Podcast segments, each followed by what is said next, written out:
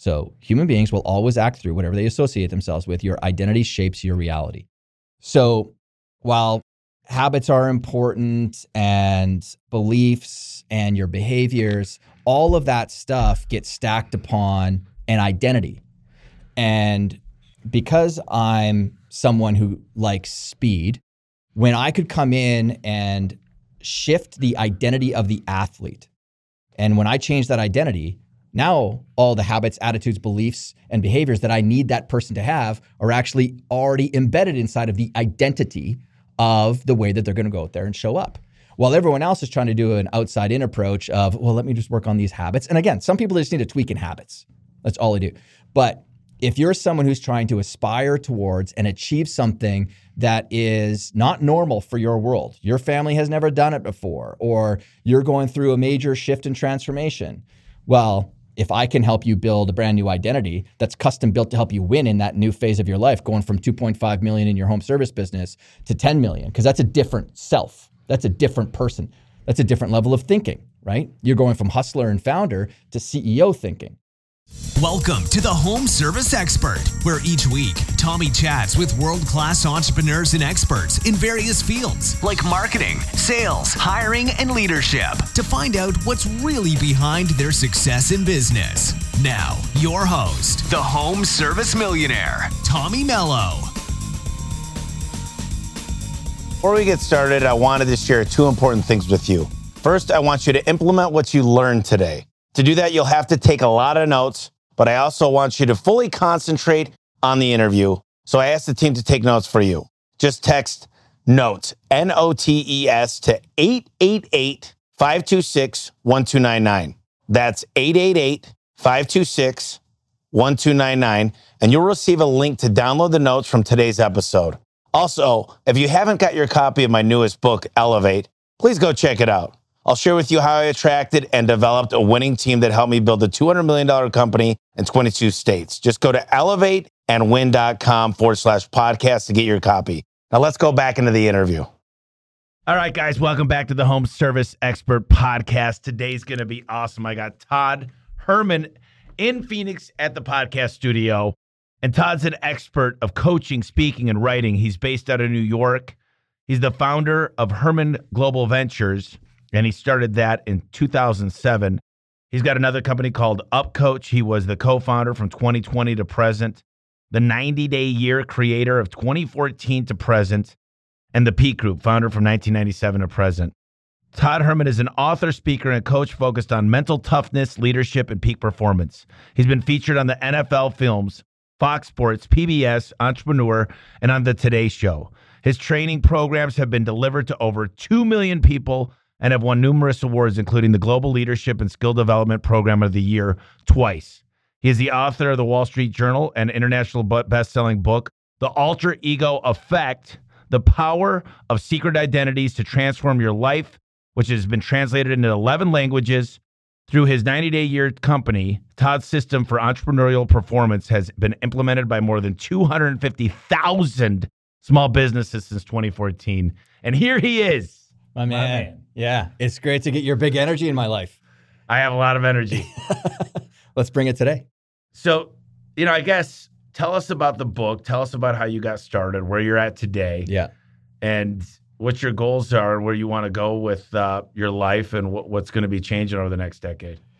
So I started uh, the Peak Athlete, which was a mental game coaching and training company in 1997. I'm an accidental entrepreneur. I I grew up on a big farm and ranch in Alberta, Canada. live in New York City now, but I never kind of had a vision of being like a big business owner or something like that. Like it was, I was coaching at a high school football team after I got done playing college football, and you know I was spending a lot of time talking to the kids about their mental game because that was kind of my special. I'm not I'm not built like you, Tommy. I'm not six foot four and 24 245 pounds of solid muscle. Um, I had to fight for it with the six inches between my ears, and um, anyways, I was just spending more time talking about their their inner game stuff, which was the stuff that I needed to do. I kind of fell into that rabbit hole of developing my my head game when I was in a, when I was a teenager, and they started getting some great results. And then parents started coming to me and saying, "Hey, would you mentor my son or daughter?" And I was like, "Yeah, sure." And then I'll never forget Debbie. She was the first person. Most of us don't forget our first client, right? And so Debbie said, okay, Todd, how much? Because I was just gonna like do it for free. And uh, I was like, how about $75 for a package of three sessions? When was this? 1997. I can tell you right now that ain't my price. But when you're cheap, you get a lot of clients. And I stayed at that price until 2000, but it got me a lot of reps. And I think this matters for the world we live in now because there's a lot of people on social media that posture with a lot of expertise, but there's absolutely nothing below the surface, right? Um, oh, yeah. Most coaches out there, they can't make it in the real world, so they teach. And not to mention, you look at their balance sheet and they don't make money. They never really were really accomplished in their life. So, Yep. coaches, course creators. I'm a you put whatever the description is at the front of it. So, anyways, I'm a big believer in mentors, and uh, Jim Rohn was an early mentor for me. I met him randomly at an event, and he helped me out early in my career. And then I um, approached the Yoda of baseball, Harvey Dorfman. He wrote the Bible of the industry called Coaching the Mental Game. Worked with all the biggest names in sport. Cold outreach to him. He called me back and he said, "You don't want to live with me, kid, do you?" Because I asked about coming down and spending time with him in North Carolina during the baseball off season. Finally, he said yes, and I spent 33 days with him. And on the seventh day, Roy Halladay came in to spend his day with him. You know, Hall of Fame pitcher. Next day was Andy Pettitte. Next day was Craig Biggio, all the biggest names in baseball. And so I got to see the master of the mental game world work with the biggest names in baseball. And that accelerated my my understanding of like peak performance and mindset work. And then I ended up growing that company to the largest in the world and sold it to Real Madrid in 2014. And we had 2 million athletes come through our programming uh, a year at that point. wow. yes. And I mean, along the way, I worked with the biggest names. I built, you talked about the book, but what I found along the process and the way was the best athletes that I worked with would all use personas and their identity as a very specific way that they would show up on that court or that field. And I built the Black Mamba with Kobe in 2004 when he was going through his challenges off the court and he had what we I call an ego death. No longer was it innocent Kobe, the high school kid, because he got to kind of use that identity in his early stage of his career. That was no longer the case anymore, and um, yeah, so that became the accelerant to the company was building. Well, I call it identity-based performance, and then using my alter ego method as the way. And then I wrote the book, The Alter Ego Effect, which is kind of unpacking the science of it, how to use this, and so that you can show up with far greater intention in your life. Yeah. I mean, I've gone through the book. I didn't get a chance to read the whole thing, but I got the synopsis. And Yeah. this is going to be a book I'm going to study. And Joe Polish called me up and said, dude, I got Todd in town. You got to get him in the podcast. And I relate so much of business to athlete. You know, I played every Yeah. sport. We used to practice 10 games. We did two a days to play one game. You know, I was with Larry Fitzgerald, and he said his Mhm. whole life changed when Kurt Warner said to him, I'm not going to throw the ball to you. You're the most talented guy in the field, but you don't follow the plans. You're so athletic. You're the best player, Yeah. but you're not following the plays, and I can't trust you. He said, till I could learn to trust you, you run the plays. You don't. You don't just go on your pure athleticism. You go after the plays I throw the ball to. And Larry said that changed my life forever. I became an MVP. I followed the exact Yeah. play. And he goes, I've made a hundred times more catches in practice than I did in the game. But in business, especially home service, we say you're going to ride along with this guy for two weeks and you're on your own forever. Mm-hmm. I mean, I'm a KPI guy. I study the plays Yeah. and I find out what's working. And I don't really study the bad players. Mm-hmm. I only study the best. Yeah. And I emulate that and I see how far I could take this top guy. So many people spend all their time with the bottom performers. Okay, so that's an incredibly important distinction. And in the entire length of this podcast, that statement would maybe have gotten lost, but it needs to be, when you edit this, replay it a few more times because that is the type of content then, Tommy, that shows up in the self help, personal development, and leadership books that are out there. When we were talking earlier about uh, the people who go out there and start teaching others how to do things, and yet they haven't gotten the reps in, or they haven't actually built something to a certain level as well. That's the story of how a lot of books are written as well, by the way. And and that's important because I do big events And the only person who can get on my stage, I call them a practitioner. They have to be practitioners. I will step away from the biggest quote influencers, people that, you know, badge value wise, people would go, oh, like he's going to have that person come. They're not going to get on my stage because I know that fundamentally they haven't actually executed the stuff that they talk about other people with. And so to bring this back around to your statement, so many books are regurgitated ideas from other people because nowadays people just want to write a book so they can have some sort of authority, right? Yeah. It's the it's the world's greatest business card. Yeah. And now with self-publishing, it's even easier for people to do that. And so, hey, if that's your aspiration, great. But write something that's worthwhile of print. And most of the self-help books out there are borrowed from people who work with average like a lot of the coaches out there. They work with average performers, right? You have a very, very different psychology and the way that you look at things than the person who's got a two and a half million dollar a year service business. And by the way, no knock on you. Congratulations, two and a half million, that's an amazing threshold to get to. Absolutely. But someone who's doing quarter of a billion and gotten a business to there without dad's money or whatever else, like you hustle your way to get there, that's a different beast. right. And I say that because I've worked with some of the most elite humans on the planet. And I can tell you, between the six inches of their ears, the ideas that cross through them are very different than what's talked about in personal development and self help books from people who just regurgitate other people's ideas. It's just different. Yeah. It's just different. Like their their, their super ego that they have, it's really important to me. Like I mean, some of these shitty ideas trap so many good people that have aspirations because they feel like they're doing it wrong. Because oh, like I need to be more humble, or I need to be a um, a team player, or I need to have more sportsmanship when I'm on the field. Listen, my guys, they're freaking killers.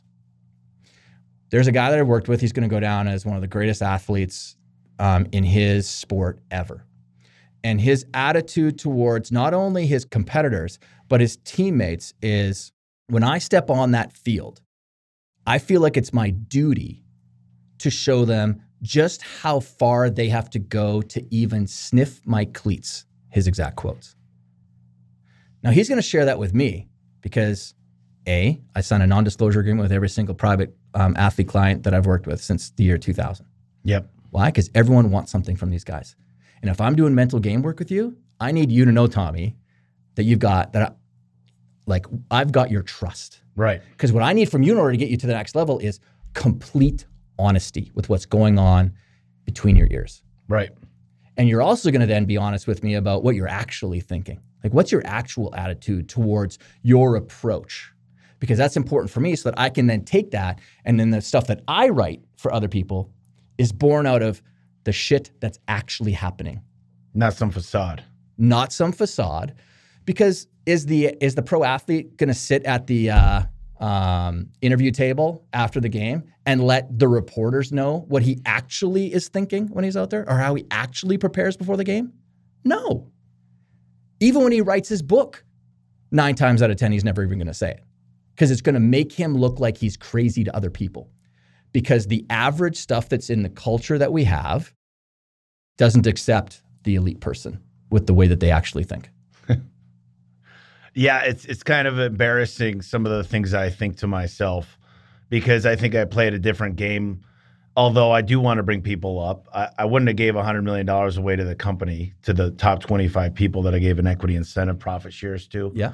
Actually, I did it. I could have not done it. I've done the math every way from Sunday, and we grew faster, stronger, better with giving away part of the company. Mm-hmm. And now, when I work with companies, I say you got to have an equity incentive. You got to take the people with you. You got to change family trees. But I'm like, one of the things I realized is I was always hiring people that were less than me, and Yeah. I had this fear: if I hired somebody that's better than me, I'm not going to be able to keep up. They're going to take control. They could steal my employees, and I let I led with fear, and I Mhm. let fear take the wheel and steer. There's an Incubus song about it. And now I'm like, I'm going to hire the best damn people. I am a team builder. Mhm. And if they they're not light years ahead of me in their particular, whether that's the CFO, the COO, the different C-suite, the director level VPs. So I'm building a team. I'm a team builder and I'm a motivator. And I'm going to live in that lane. Mhm. I'm going to be super extraordinary at what I'm great at and hire everything else around me. And I'm not going to become the best at everything. I'm not well rounded. I'm off balance on purpose. Yeah. Yeah. And I think that's very f- few and far between because people are like, I know I need to get more balanced. I know I need to learn more about all these different things. And I'm like, no, you don't. What's your superpower? Stick to your superpower and become the most extraordinarily best at it. Yeah. And there's athletes out there. Michael Jordan probably wouldn't have been as great without Dennis Rodman rebounding the ball. Yeah. Michael Jordan had four personal coaches, plus he had Phil Jackson. And he had Scottie Pippen. And it was a really well done team. And he knew what he had to do on the court, but man, that guy hated to lose. Mm-hmm. And he had this willpower. I, wa- I love watching Tiger Woods, man. I love watching Tiger Woods because I'm like, you put money on the line, you put me in a competitive atmosphere, I perform 10 times better. You should see me shoot pool. I'll shoot okay. Yeah. About a thousand bucks a game, literally. Yeah. You'll watch something come out of nowhere. Yeah. You'll watch my precision. And I do better under pressure. I'm, I'm so good under a pressure cooker. And I love that. Yeah. And very few people, when they play the game, have the ability to perform better than they did in practice. Well, I mean, that's that's you developing another like key superpower, which is the the superpower of self awareness, like knowing what triggers work for you. Like, and then if someone comes along and says, "Yeah, but Tommy, you know, do you really need to be motivated?" Because of the last minute nature of something or, Or the procrastination, pressure yeah. or whatever. Um, and then they get you to try and optimize that. And all it does is just grind up the gears on the inside. Like there's something that was innately built within you that allows you to handle that in a very different way than other people. And then, or it's the competitive nature of the way that you are when money is on the line. It's like, do you really need to? And this is what I'm talking about with a lot of the the books that come out that really all they do is they make people feel shit about themselves because the books just sort of judge you. Like you're somehow less than because you know what though? I feel like I do have a bit of a killer inside of me when it comes to being hyper competitive. Or I need to be more of a team player when the fact is you're the best on the court. I don't think LeBron feels like he takes the ownership of the game into his own hands on the clutch moments. And guess what? He probably misses more than he makes it on the buzzer. Mhm. But you don't remember the times he missed it. You remember the times he made it. And he knows how to go for it. And he handles defeat Yeah. just as well as he handles the win. Yeah. And that's that's honorable. And well, I mean, even going going back to Kobe, like Kobe had a competitive nature amongst. It was when Shaq was there. That was the, around the time that I was working with LA. w- Yeah. it- with Kobe was, um, you know, he did need to develop some in the locker room people skills, and then he did. Like by the time he ended his career, he was not only a, a killer on the court, but he was also an absolute legend in the locker room with people too. You know, mentoring them up and coaching them, and you know, so he did develop that skill set. But when he was on that court, like if he didn't think that you could sink that shot, you're not getting the ball. Yeah, and I'll tell, and they become the coach. You know, it's great. Who do you fire when there's an NFL season that's lost twice in a row? well, You- it's the head coach. You you fire the coach. Yeah. And I tell people all the time, look in the mirror. You want to know where all your problems are, all your culture, why top performers don't want to come to you? Mhm. Because you don't take responsibility for your own two. You- You look in the mirror, you say, I'm going to get in shape. I'm going to become a better husband, a better mother, a better whatever it might be. Yeah. And guess what?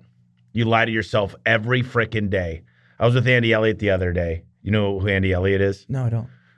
Uh, he's a motivational sales guy. He's great. Okay. And he goes, Tommy, don't meet your heroes. He goes, don't meet your heroes. Don't meet the authors. Don't meet the people you look up to Yeah. because they're not anything. They lie. They live this facade. They're nothing like they say. Mm. And I could give you a lot of my heroes that I've met that I'm like, oh my God. Yeah. It lets me down so much. Yeah. And it's it's it's sad really because you're absolutely right. They're Yeah. not the people that they write about. They write these words, they got a good ghostwriter, and they Yeah. put these things that people want to hear. Yeah. And it's Tommy, pretty I. I still, I still, and I'll never stop doing it. I mean, my my favorite role that I have in my business world is that of a coach. Like I'll never stop working with people one on one, and the reason is because the moment I remove myself from the field of play and the private field of play, the, like there's there's a different level of honesty that happens when you're working with someone mano a mano.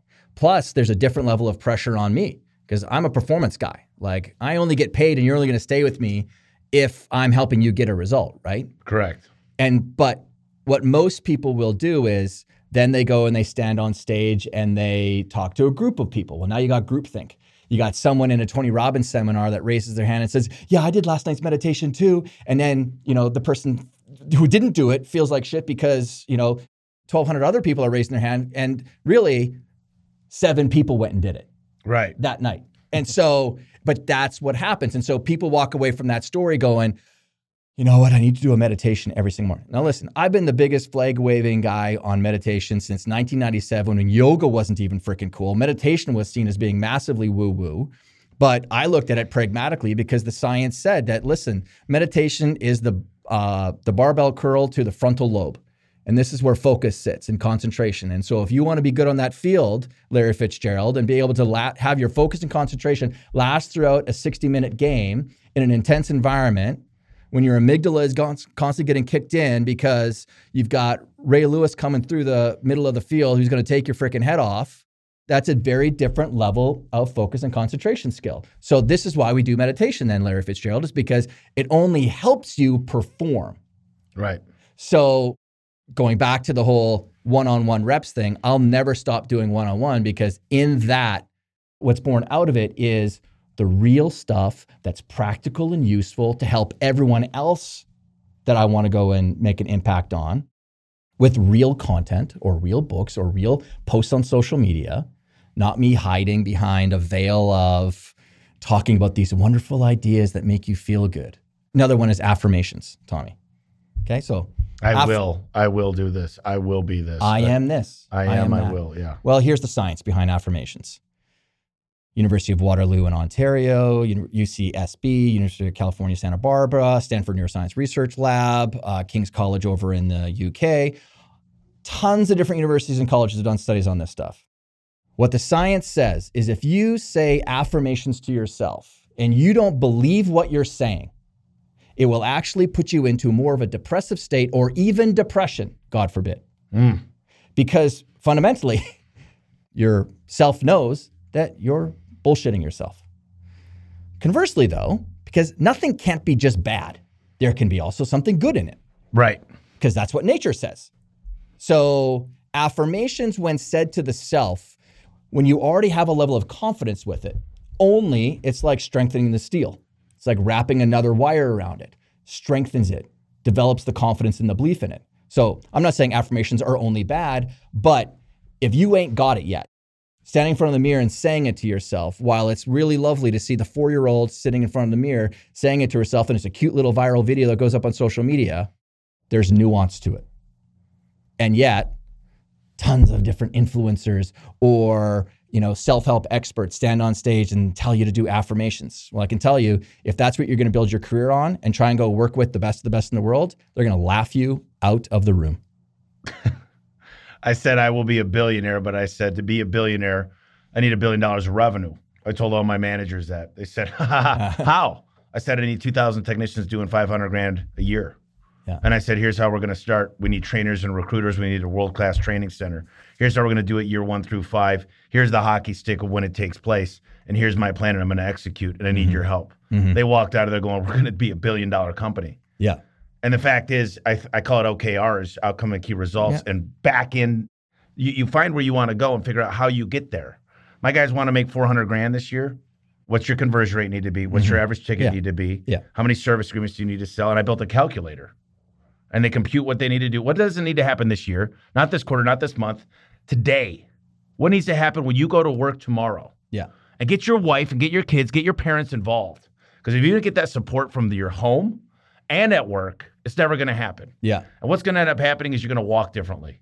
Your eye contact's going to be different. You're going to have different sincerity in your voice. Mhm. You're going to look into the blackness of pupils when you talk. Your head's going to go a little bit higher. And here's the deal if you don't surround yourself with these people that are going to help reinforce this, Mhm. it's a cage. Mhm. The people around you are going to hold you down. And I believe that the people, your closest five friends, and we hear this a lot, but I'm living proof of it. If you do not surround yourself with people that are going to make you better, this happens when I go out on the golf course. This happens when I wrestle people. This happens if I am going against somebody I'm just going to win. It's not, I, I don't peak. I don't play my best. I play the, with people I want to beat. Mhm. I'm in a group with seven people. All of them are doing north of 100 million. And I'm always, it sounds bad, but I'm always competing. I always want to win. yeah And I bet impossible bets. I bet I was going to be at a billion by next, by 2025. And I knew it was an impossible bet when I took it. I don't think I'm going to hit it in that timeline unless they do something pretty crazy. Yeah. But I bet 250 grand. So you just said something around getting your family around you if you're going to set this goal of 400 grand. Yeah, hundred percent. They need to know what you're doing and why you're doing it and understand. But what's the reason? Because I want to take you guys to Disney World first class because we're going to buy that second home you wanted. Because I'm going to put the kids in private school because Yeah. we- we're going to renew our vows in Hawaii next year for our 10 year anniversary. Yeah. This is why we're doing it. It's not for the money. The money's a KPI. It's an outcome. Yeah. But uh, we're doing this because this is the life we want to live. And I want you to get behind me on this. We're going to practice selling financing, which we call promotions together, because you're going to help me and support me because your life's going to get better. Our kids' lives are going to get better. And we're going to take advantage of my mother in law, which is your mom, God forbid. Yeah, yeah. But but how did you come to that realization that it was so important that you made your technicians understand that? Like, did something ever break in the process for you as you're scaling A1? Where It you're did. like, oh wait, I need to get their families around them. I watched a guy go from thirty thousand dollars a month. Last month he did two hundred twenty thousand in just door sales, and he said, "My wife waits outside the door and asks me how many doors I sold. Hmm. She understands. She wants to go on the Pinnacle trip. She wants to go to Mexico for that week. It's kind of like a rite of passage, but it also gives them equity in the company. yeah, And people are like, "You give your technicians equity?" I'm like, "Hell yeah, I do." They did 1.2 million. They get they get a piece of the company, hmm. and it changes their family tree forever yeah, and to get their buy-in from those people to understand why are you going into work on a Saturday? Why are you missing Thanksgiving? I don't want them to miss work all the time. I want them to show up for their family in a deep, deep way. yeah, But that means some sacrifice along the way, and it means two things I talk about all the time: a little bit of discipline and a little bit of consistency. Because you can brush your teeth all day, as Simon Sinek will say. yeah, yeah, yeah. Your teeth aren't going to get any better, but a little bit each day, and watch what happens. Mhm. And when they started to believe and see the results, it's contagious too. Other Yeah. people see it and they go, "I want, I want that." Yeah. Well, I was curious because when someone who's actually building an enterprise like you are says something like that, as someone who also coaches and does mentoring with like CEOs and entrepreneurs, I'm always like, oh, that has to be born out of some sort of pain. And was it like, oh, I had technicians that want said that they wanted these things, but then they were getting a hard time from their They are. significant others. A hundred percent. That's exactly what it's born out of. Is Yeah. like, why are you going to work on a Yeah. weekend? Why are you? You got kids at home, and they put in long weeks, but it, it's a little bit of sacrifice in the process. And once they get it, and they get to understand how to get there, Yeah. it's like So then do you help them realize as well, like it's almost like a three circle Venn diagram of this is the one thing that I notice amongst whether it's the friends that I'm around or clients is they're extremely focused on priorities. And so I've got family in one of those circles. And then I've got the work that I do in another circle. And then the one that has like a dotted line around it, meaning it's the one that can sometimes get adjusted a lot, is Yeah. is friends. Now I'm an extrovert and I love being around other people. You seem like you're pretty similar that Yeah. way. Yeah.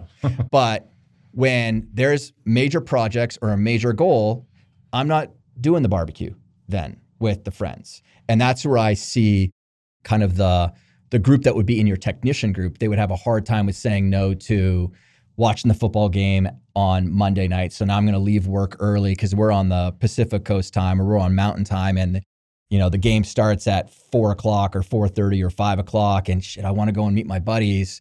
And it's like, well, listen, how can you hit this this goal that you have of going to Mexico or being in the Pinnacle Group? Yeah, it's, it's getting them to really understand if they really want it. And I've got guys, I call them hikers and I call them campers. I've got mostly hikers that want to grow to the top, that aspire to be number one. Mhm. And then I've got a lot of guys that are campers, and that's okay. And there's a purpose for them. And I just need to identify who they are. And some of the guys, I had a guy that really bad performance on Fridays. And I figured out he'd go, he'd burn through his jobs because he wanted to go camping. So I just said, just I'll give you a four day work week. Mm, I don't care. Yeah. But I was able to see through, see around the corner. And I Yeah. think most people didn't see. I saw the performance. It's just like the back of a football card, baseball card, hockey card. yeah. And you can start to learn about, and I, I talk a lot about KPIs, but they really are what guide me to make decisions. Yeah. Were you always a numbers guy? I was always really infatuated with math. but I didn't. Yeah, but like advanced calculus. Like I've taken all the math. I, I like think math, Mhm. but I've got obsessed with just perform. Like when I got into really good shape, just four months, I called the number one guy I know in great shape, 45 years old, Yeah. eight percent body fat, has pizza if he wants, has a few beers, but doesn't do it out of control. Yeah. works out 20 minutes a day every day. Yeah. I called him up and I said, "What do I got to do?" He said, "Let's meet up." He goes, "Go talk to my doctor. Blood, saliva, urine." And he goes, "Find out the wor- the foods you can eat. 90 days off of alcohol, one gallon of water a day. This is how much protein, four peptides, and you're going to have energy. And you just got to stay consistent. A little bit of discipline. It's not going to. Ma- I'm not going to make this hard for you." Yeah. And guess what? I, I've lost 12% body fat, four months, mm-hmm. and I'm not even close to where I'm going to be. Yeah. But now I'm like, I have everybody calling me, what are you doing? How are you doing it? I'm like, it's not that hard. It's just staying consistent. Yeah. And so success leaves clues, but very few people have the ability to stay disciplined enough to do them. I mean, 100%. I'm going off here. 100%. I, I want to know a little bit about the ultra ego because one of the things I started thinking about as I looked through the book and really studied some of my notes is I have a lot of different ultra egos. I have the ultra ego who I am as a son, Mhm. and it's different between my mom and dad, who I show up with as a brother or an uncle Yeah. and a leader within the company of A1 Garage Service. Talk to me about this persona and how you could use your alter egos to Yeah. accomplish great things in your life. Well, the one thing you already hit on is something that, you know, very few other, I've done over 400 interviews on the topic. Um, we were talking before, like whether it's Tony Robbins or, or Bill Hughes podcast, and very few people have said and used alter ego in its plural form like you did. Because some people think it's just only one. Right. And, and and that's the trap of identity is like we use words in our language like you know my authentic self and you know we point at someone and you know like how's your week? And in my head it's like well which which you are you talking about? Are you talking about the dad me? Are you talking about the athlete me? Are you talking about so I'll, I'll go back first and say that when i'm standing on stages and i'm talking about this i say you know human beings will always act through whatever they associate themselves with your identity shapes your reality. So human beings will always act through whatever they associate themselves with. Your identity shapes your reality. So while habits are important and beliefs and your behaviors, all of that stuff gets stacked upon an identity. And because I'm someone who likes speed, when I could come in and shift the identity of the athlete, and when I change that identity, now all the habits, attitudes, beliefs, and behaviors that I need that person to have are actually already embedded inside of the identity of the way that they're going to go out there and show up. While everyone else is trying to do an outside in approach of, well, let me just work on these habits. And again, some people just need to tweak in habits. That's all they do. But if you're someone who's trying to aspire towards and achieve something that is not normal for your world, your family has never done it before, or you're going through a major shift and transformation, well, if I can help you build a brand new identity that's custom built to help you win in that new phase of your life, going from 2.5 million in your home service business to 10 million, because that's a different self. That's a different person. That's a different level of thinking, right? You're going from hustler and founder to CEO thinking, where you're trying to empower other people. And, and you're playing it at a completely different level with the motivational factor that you're trying to throw into it and, and the empowerment that you're trying to do with your team members as well. So the alter ego became the method that I would use. Why? Well, when someone says, be your best self, it's a nice term. I get it. How do you do that? How do Yeah. you do that? Who is that person? okay. Well, 70% of our brain is dedicated to the visual cortex. Okay. So that's kind of important to know because you've got a vision for yourself and your business. You, it's clear in your mind. You're talking about the billion things. That, even that alone, it's a number uh, that you've got. But creating a vision for who this best self is, it's too amorphous. It's what does that mean? But when I give you the concept of an alter ego, which becomes this anchoring point or this image that you've got in your mind of, oh, I'm going to start activating the rock. Or for Kobe, it was the Black Mamba. Or for me as a dad, I'm a challenger personality type. And it's because I work with some pretty big personalities and have over the last 27 years that I've been doing this. But is that really all that I am? No, No. I'm not just a challenger. And I mean, this version of you probably wouldn't be the exact same way that you'd be around kids No. right? And I mean, because it's going to get exhausting as a parent. So when I'm around my kids, the identity And the alter ego that I borrow from is Mr. Rogers and my own dad. And I imagine them being behind me. And I have, I don't wear my glasses. These glasses are part of the uniform that I have in business, but I don't wear them around my kids. I have a bracelet that I have that Molly and Sophie, my two oldest daughters, made for me. And it's got, it's a colorful beaded one out of a $2 like bead type Yeah. um, uh, uh, collection box. And it's got their initials, MS, and then my son, Charlie. So MSC. And it's got my wife's name, Val, on it. And it's got the words only love. And it's sitting on a hook. And I talk about the people at the highest level, everyone else can play around with habits and routines. At the elite level, you have rituals, not routines.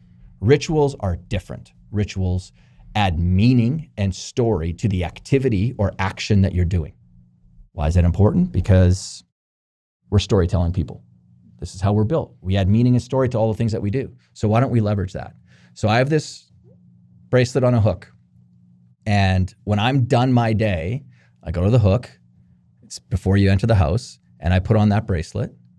But before I do, I start to imagine behind me like uh, a cloud appearing, and Mr. Rogers is there and my dad, and now they're with me. And then I put it on and I snap it into place. And now that's me in that moment, recalling and remembering what's the type of qualities and traits and attributes I want to bring to my kids now. I'm retiring Challenger Todd Right. because I don't know. Like, I mean, if you ever try to challenge your kids, they can. They've got uh, some serious perseverance and grit as well. But I want to be more playful, fun, creative, loving, and patient with them, and that's my intention for how I want to show up. So you said alter egos, and that's useful because we have many roles that we play in life, and so the concept itself is so useful because a it's very playful and that's one of the secret keys that unlocks peak performance and really the zone and flow state. It's really hard for you to get into the zone and flow state when you're activating too much of your frontal lobe, if you're trying to take things too seriously, if you're too critical, if you're too judgmental, even if you're trying to focus too much.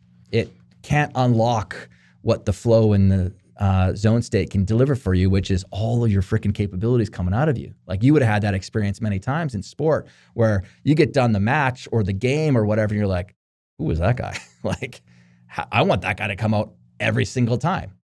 Yeah. Um, the state of flow is like something it's it's hard to describe, but it's like everything just seems to it's like the time flies by and you're in the zone, really. yeah. And it's incredible. At times like that in business, I absolutely like some people love sports, some people talk and they live through others. I call it living through others because they never really were great at sports, so they go watch Sunday football. Mhm.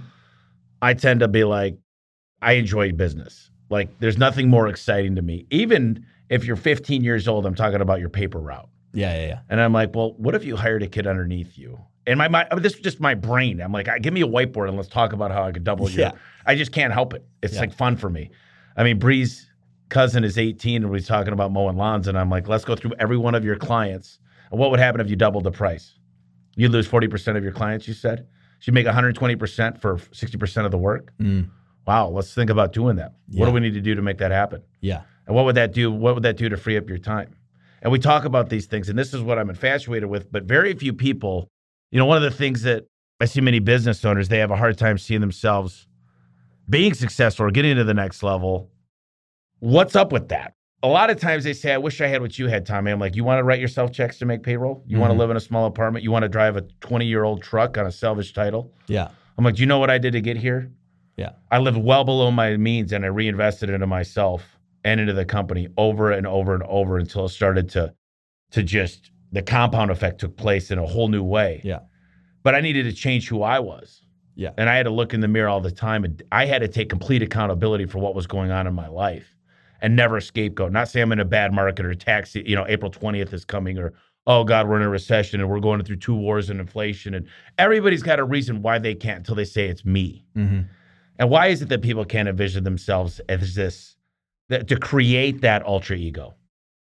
Well, yeah. I mean, the the crux of that for me that I've seen is the the you that you're bringing to your business isn't built for the goals that you have anymore, and it keeps on getting in the way. So that's the identity side of things. You say that you want to grow it to $10 million, but you keep on taking the same actions that the guy that got it to 2 million or 3 million. Like our ability to shed our identity and step in and transform ourselves is one of it's sort of an overused term, but it's such a cheat code for success. So we get in our own ways.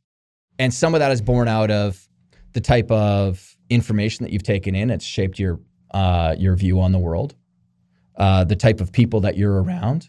You talked about engineering the people around you to help support you in the process of hitting the goal, right? Well, your ecosystem and your environment is one of the most underrated parts of achievement and success.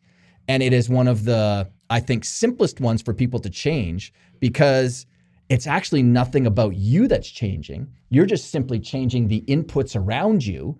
And the process of osmosis will actually change you, getting you inside of that right environment. Right? You talk about with like Michael Jordan, that environment and that ecosystem they had around him with, you know, Phil Jackson and Scottie Pippen and Dennis Rodman and all the other guys, that entire ecosystem helped to create the success. He was just the one that led them there as well. Right. With his relentlessness that he had. But I mean, there's of course there's so many reasons why someone can't get to whatever that next level is for themselves. But for me, the easiest place to start is just take stock of who is the guy or girl that's bringing themselves to this field of play that I want to dominate in and am I right now custom built to win on that field? Am I custom built to win inside of a $10 million business anymore? That disassociation, it's to, to disassociate yourself just for a second and say, this business and you are two different things. And so here it is out here. Am I built to win at this thing that I want? And it's not to beat yourself up. I mean, we all find roadblocks within ourselves, every single one of us.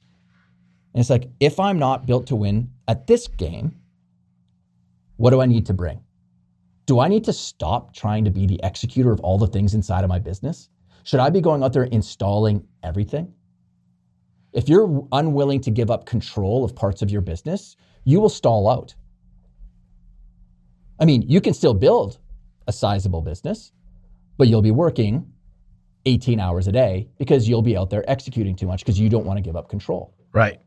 So that's the whole empowerment part. So one part of you that needs to change is you need to learn how to empower people more. One part of that is you probably need to have better management in place. The purpose of management is to make sure that we hold people accountable to the processes and systems that we've put in place. You know, um, I read Darren Hardy's book about how he wrote down 100 things he wanted in a woman. Mm. And he wrote down these 100 attributes.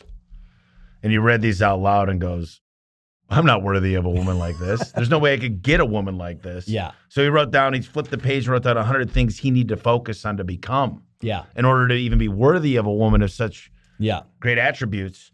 When I read that, I wrote down 30 things I needed to become Mhm. to be the leader that I would have to strive to be to, you Yeah. know, to get to, to be worthy of a company that I wanted to be. Yeah. And I wrote down great communicator, listen, celebrate the wins. Yeah. Nobody cares. What's in it for them if I say we got to hit this record this week? Nothing. So I, I, I talk about what are the big wins for you. When I'm coaching somebody, I say, remember what we talked about? Remember you said your dad's the most important person? You meant that. Mhm. And you said you wanted to take him camping for two weeks. And we figured out a way to get you to this. Make it about them. What's in it for them? Make it about, and I call it an elevate mindset of having a dream so big that every single person's dream could happen if we hit this. And I think it's such more motivation when you celebrate the wins. So many people get up in front of their group and they say, We could be better. We could do better. We could do stronger. Come on, guys. Instead of saying, Come up here. You just set a record this week. You Yeah. implore everything, all the values that we've ta- discussed. Talk about what it feels like to win. Talk about you bettered your best for the last month, every single day, every single week. And the data proves that. Talk about how you feel. Mm. And then everybody's going, That's real. Yes. And then we're, we're instead of talking about the big losses and guys we're falling short of our goals and we could do better conversion rate, blah blah blah. We talk about the wins, and everybody starts to like osmosis was a great word. It Yeah. starts to ooze in. It starts to like seep in. Yeah. The other thing too, like you, I'm, I'm glad I didn't know that Darren talks about that, but because I have other friends who they say, "Hey, I've got my shopping list of what I want in my significant other as well," and I'm like, "You're doing it wrong, man. What's the experience that you're going to give someone else?" So there's the what you want, that's what you're going to see out there, who you're going to become. But even in that becoming part is what's the experience that significant other is going to have when they're around you? Like, how are you going to make them feel? Like when I want my I want my wife to know because I travel and she is completely secure in our relationship to know that no matter what and whoever comes up to Todd, I'm the only apple in that eye, Yep. right? And so that's an experience of security and safety that she has, and that's so I need to And they make su- need that. yes, and Men are from Mars and women are from Venus or some other solar system. But you you talk about like that that experience that you give your top technicians when they come to the front of the room and you actually put them on top of a podium and you say, "Man, like that's a new gold medal, man. That's a new big win." Can you talk about that experience and Oh, what, yeah. thi- what this feels like? And then what happens is the guy who might be under indexing right now sees from a peer something that he might want. And because the peer is in the same experience or the experience, eh, same same level as that person who's under indexing, meaning they've got the same job, they got the same role, and he might share something when he's up there about how, hey, this was like a a realization that I had is I'm only going to be underserving my family if I don't give it 100% every single day. If I don't give it 100% with my script on every single door that I knock on. And just the way that he says it impacts the guy who's been under indexing for the last six weeks that you're thinking about maybe letting go. And then next week he has a personal best. Why? Because you've given your team members an experience where they get to go up on stage and be a hero for their group. Right. Because right now you're on a podium that those guys can't reach because you're like, oh, they're, that's Tommy. He runs a quarter of a billion dollar valued Yeah. company. He's just built differently than me. I'm a technician. So by the way that you create those experiences inside of your company only creates more opportunity for you to what? Hit the billion dollars. Well, yeah. You know, I I don't want anybody to ever think I want to be like Tommy because literally they don't know. It, it's looks it's all smoke and mirrors. Literally at the end of the day, I've sacrificed a lot Mhm. and I don't want my life for anybody. I enjoy every minute. Like now that I've gone through the hard work of 22 decades, yes, it's great. Yeah. But you don't you don't know the trials and tribulations. Like uh, Yeah. I haven't had it that tough in comparison. Like I live in the United States of America. I have all my fingers. I wake up every day with no pain. That's very few people could say that. Yeah. In, in- out of the eight billion people on this planet. So I'm very fortunate. But you know, success is not easy. It's sacrifice. It's relentless, and it's striving to be the best version of yourself every day. And w- th- there is a lot of habits I needed to adopt, and it, sleep was one of the biggest one. Mhm. Is eight hours of sleep sounds like crazy for a lot of people. Like I could survive off four. I'm like, but that's not. You don't show up at four. You don't show up like you would at eight, and you don't show up when you put the best. If you had a racehorse, what would you be? What would you be doing with that racehorse? And you are the racehorse. So p- picture your alter ego as. I don't think you take an alter ego and equate it to like Mr. Ed or a racehorse, but Oh, the- there are. Yeah. 100%. Like there's, I mean, Kobe's was a snake. yeah, There's no rules around the alter egos. Like whatever the source of inspiration is that you need. Uh, one of the ones in the book that I talk about is this woman who's uh, in the in the marketing world, and hers was a stag. In uh, she grew up in Germany, and hers was a stag. And so most people go immediately to like lions and bears and something that's fierce. But you know that the the stag is feared amongst the the cougar or its natural predator because its massive rack that it has on it. That's what it does to defend itself right? And so it can stand down and face down the other fierce predator that's out there. So others could be Secretariat. That could be the alter ego for some people. and I don't know if I learned this from Joe this weekend or it's just top of my mind right now, but what would need to be true? And what would I need to stop doing? What would need to be true if I was a $10 billion company? And you start to recognize I would not take this all. You look at what somebody like um, Jeff Bezos, Elon Musk, I could go on and on, is they're really not the best at a lot of things. Billionaires are so much different than millionaires. I Mm. always say this. Millionaires, they get up early, they cold plunge, they got great habits, they're great parents. Billionaires know who to call. They know how to make quick decisions. Yes. They're the best. Your network is your net worth. They know who to call and they don't go, I hate people that say I'm going to outwork you. I'm like, dude, outwork me. You work 24 7. I'll out delegate. Yeah, I'll yeah, out yeah. hire. I'll put in better performance metrics. I'll put in ownership structures that you can never comprehend, Mhm. especially in the home service place. I feel like you take this white collar concept and you throw it in a blue collar space. It's Yeah. like, it's like you're playing uh, a different game. You're playing chess when everyone else is playing checkers. Absolutely. Yeah. you know, I got to ask you, you know, you worked with Kobe Bryant and um, you're not afraid to be very Yeah. confrontational with people. Yeah.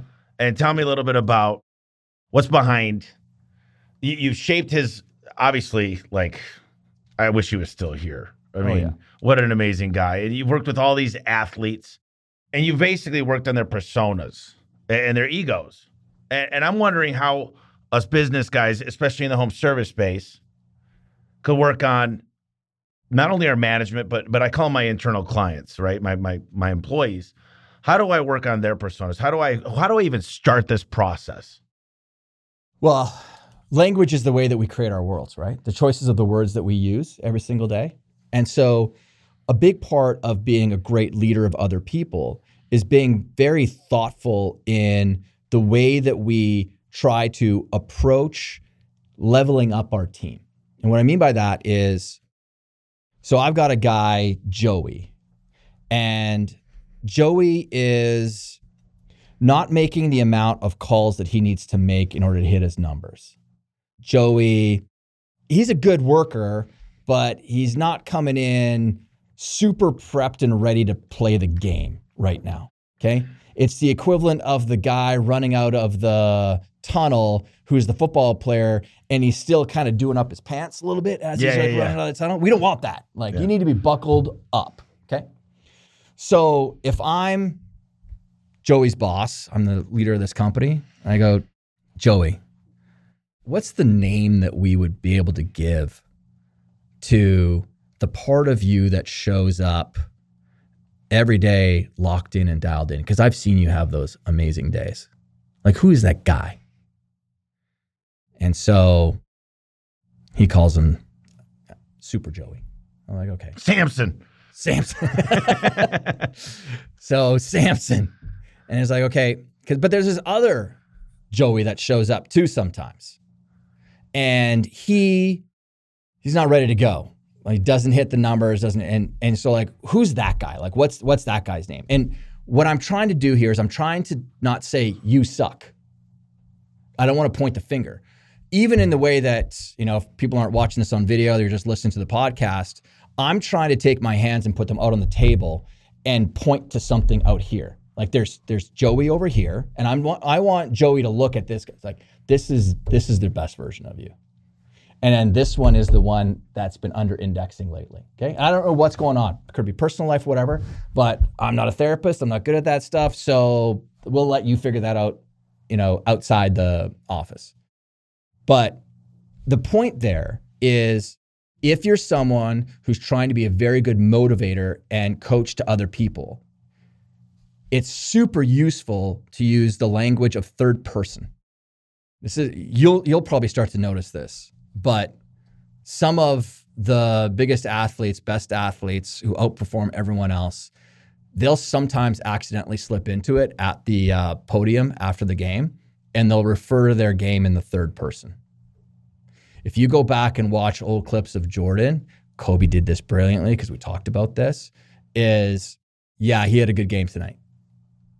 And uh, Kevin Garnett did this once, and he got derided for it for being egotistical. And I laughed because I'm like, no, this is what I mean. This is what I mean by the crap that gets put out into the social and cultural world that traps good people inside of average ideas. No, learn to use third person narrative. I I feel like we just did this event. Giuseppe was there, and it was a three day event. And I'm like, man, Tommy showed up. Tommy showed up in a big way. Yeah. and it was hard because everybody wanted time, and I wasn't able to give as much time. But they're like, what a kind guy. Mhm. What a guy. He made everybody feel welcome. He was not judgmental. He he had a you know, I said, I've been where you're at. I've been the guy in the truck. I've been the guy in charge of inventory. I've been the guy that people have been lied to, cheated to. Yeah. And here's what I've learned. Actually, Joe's Joel, who I just did a podcast with in your seat, he said, when you talk to people, start saying you instead of I and me. So imagine yourself. Mm-hmm. Imagine you're 22 years old, barely making ends meet. You're bartending, you're bussing tables, you're doing whatever you have to do. And somebody commented uh, in my Facebook group and they said, Man, your public speaking has gotten so much better. I go, Yeah, because I got three coaches. Yeah. Because I'm hiring people all the time. I hire more people. I go, 100 people signed up for coaching, $1,500 a month at this event. Yeah. I go, I will spend more on myself than all of you guys combined this year out of 100 of you paying me $1,500 a month. Mm-hmm. That's 150 grand. That's 1.8 million dollars. I will spend more this year on that with my coaching myself. Yeah. And people are like, "There's no freaking way. How's that possible?" Oh, it's possible.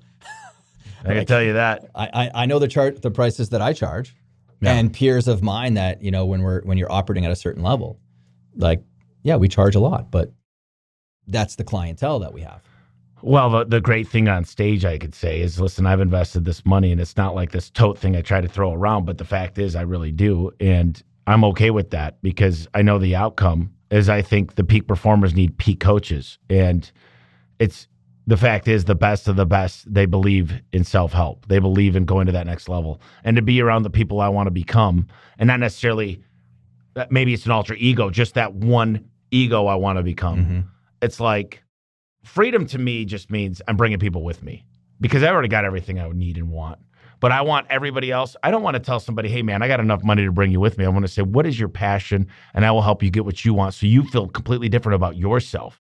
Because what's really helping somebody? Taking them on a trip with me or helping them create the environment that they need to be able to afford a trip like that and Yeah. change their life about their dignity Yeah. and their masculinity or their femininity. Fen- Femininity. femininity. um, so listen, I got to ask you a couple closing questions because we made this thing work last minute, and you're did. Todd is an amazing guy. He's like, listen, man, I'll come do it, and we got an investor call that I I do not want to miss because they would kill me. But some of the things I always ask is, first of all, how do I get a hold of you? If someone wants to reach out to you, what's the best way to do that? I mean, toddherman.me is my home base on the interwebs. Okay. Instagram, like, I mean, I get DM'd every single day from hip hop rappers to athletes to entrepreneurs. So Todd underscore Herman is pretty much most of my social handles as well. Okay. And is there any books that really changed your life? A lot of people say the Bible, but is there a book that really stood out to you in your past that you were just like stand behind it? Like the E Myth, a lot of the people say the same books, but do you Yeah. have a book that really just is like this game, this changed your life? Yeah, there's a bunch, but I'll, I'll say one that isn't mentioned that often. It's a book called Whale Done. So, the whale, the mammal, done. And it's a parable book like One Minute Salesperson, One Minute Manager. And it's all a parable around how you train a killer whale at SeaWorld to balance a beach ball on its nose. And here's what you don't do beat a killer whale into submission. And the whole through line and the point of the book is most people's management and leadership style is to catch people doing something wrong. And instead, what you do is if you're training a killer whale, the killer whale is swimming around in the middle of this big pool and he gets a little bit closer to the very center where the beach ball is and it, they tap the water and the killer whale comes over and they give it a fish. So then it swims around some more and gets near it, tap, tap, tap, give it another fish. He goes, Oh, wait a second. Every time I go around this area, positive reinforcement. and so this time he touches the ball by accident. Tap, tap, tap, three fish. Wait a second. I touch that thing out there. I get something. Touches it with his nose this time. Five fish. Wait a second. I touch it with my nose. I get five fish. The point being is, even as a parent to kids, it's so easy to look at their room and say, Molly's my oldest. Molly, your room's an absolute mess. Clean it up now. Instead of, hey, Molly, I appreciate you hanging up your Harry Potter cape.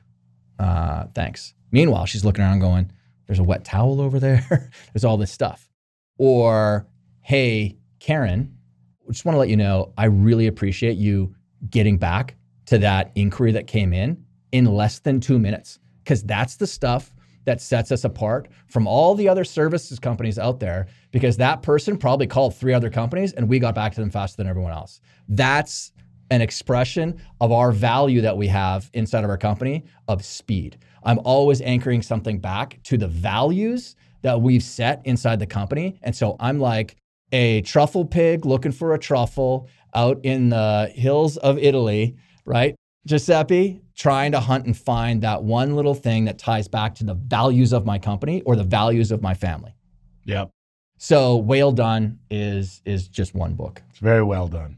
Very well done. And here's the deal. I'll let you close us out with just some final thoughts of I always like to get the the listeners to think about what to what could they could do to take action now? What what's something profound that they could do Yeah. to really get this ultra ego effect? And you guys got to go buy the book. I mean, Todd's the real deal. I really appreciate you being here. It's one of the big. It's honestly, it's one of, it's for your world where you've got service professionals and salespeople out there trying to go. Like it's it's it's a huge book in the sales world because it's just like my athletes. There's a white hot light of performance shining on you every single day. There's no place to hide.